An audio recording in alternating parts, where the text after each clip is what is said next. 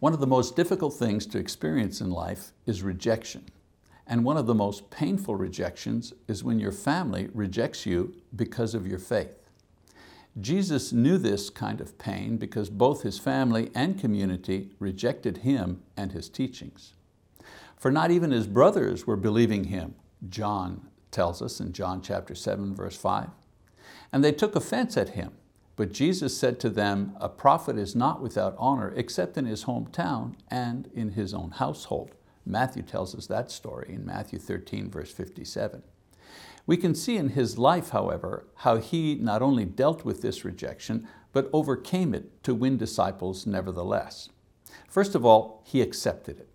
You know, things hurt less when we are prepared for them. And Jesus knew that obtaining credibility for something new from people who know us like our families, is very difficult. They had seen him as a child and young man and had trouble visualizing who he really was. They clung to the image that they were familiar with and comfortable with, rather than accept the new identity which would force them to change. You see, it's okay for you to change, but when the change in you requires a change in other people, well then they feel uncomfortable, especially family and friends. Jesus understood this and although he was prepared to preach and teach to them, he was ready for the rejection because he knew the difficulty in reaching one's own, even when you are the Son of God. This should be of comfort to us when we feel guilty because we seem to have so little influence with those who are closest to us. Secondly, Jesus focused on the rewards of rejection, not the pain. Peter felt lonely in the fact that he had been separated from his home and family because of his faith in Jesus. And Jesus reminds him that being rejected by one's family because of Christ is not something that goes unnoticed by God. In Matthew 19, verse 29, we read, And everyone who has left houses or brothers or sisters or father or mother or children or farms for my name's sake will receive many times as much and will inherit eternal life.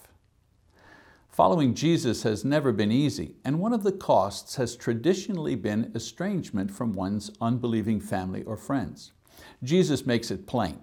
The reward for choosing family and friends is that you remain part of that circle and continue to receive its approval for a while. The rewards for following Christ are the creation of a new circle of family and friends, plus you get to live forever with them. And then number three, Jesus knew that there would be other messengers. The very people that rejected him because he was a hometown boy would get another chance to hear the very same gospel from other messengers. The apostles would preach and the early saints would bring the message through this region again in years to come. We read about that in Acts chapter 8, verses 1 to 4. Many times we think because it is our family or our friends that we are the only ones who know how to speak to them about the Lord. In doing this, we take on a great burden of responsibility that is unnecessary. I'm not saying that it is not important to share our faith with our family and friends, but some think that they and only they are responsible or able to bring their loved ones to Christ. It was not anyone in Paul's family who brought him to Christ no one in the eunuch's family that converted him. The power of salvation is in the gospel, not in the person, even if that person is related. God has many messengers, and sometimes the best messenger is not you. When you're not succeeding in bringing your loved ones to Christ, don't feel guilty or give up hope. Pray that God will find another messenger or another way to bring the gospel to the people close to you. One thing is sure, however, no one is more eager to save your family or friends than God is, and no one has suffered more rejection than He has. And yet, because of His great love and patience, God continues to offer His forgiveness and salvation to all who would come.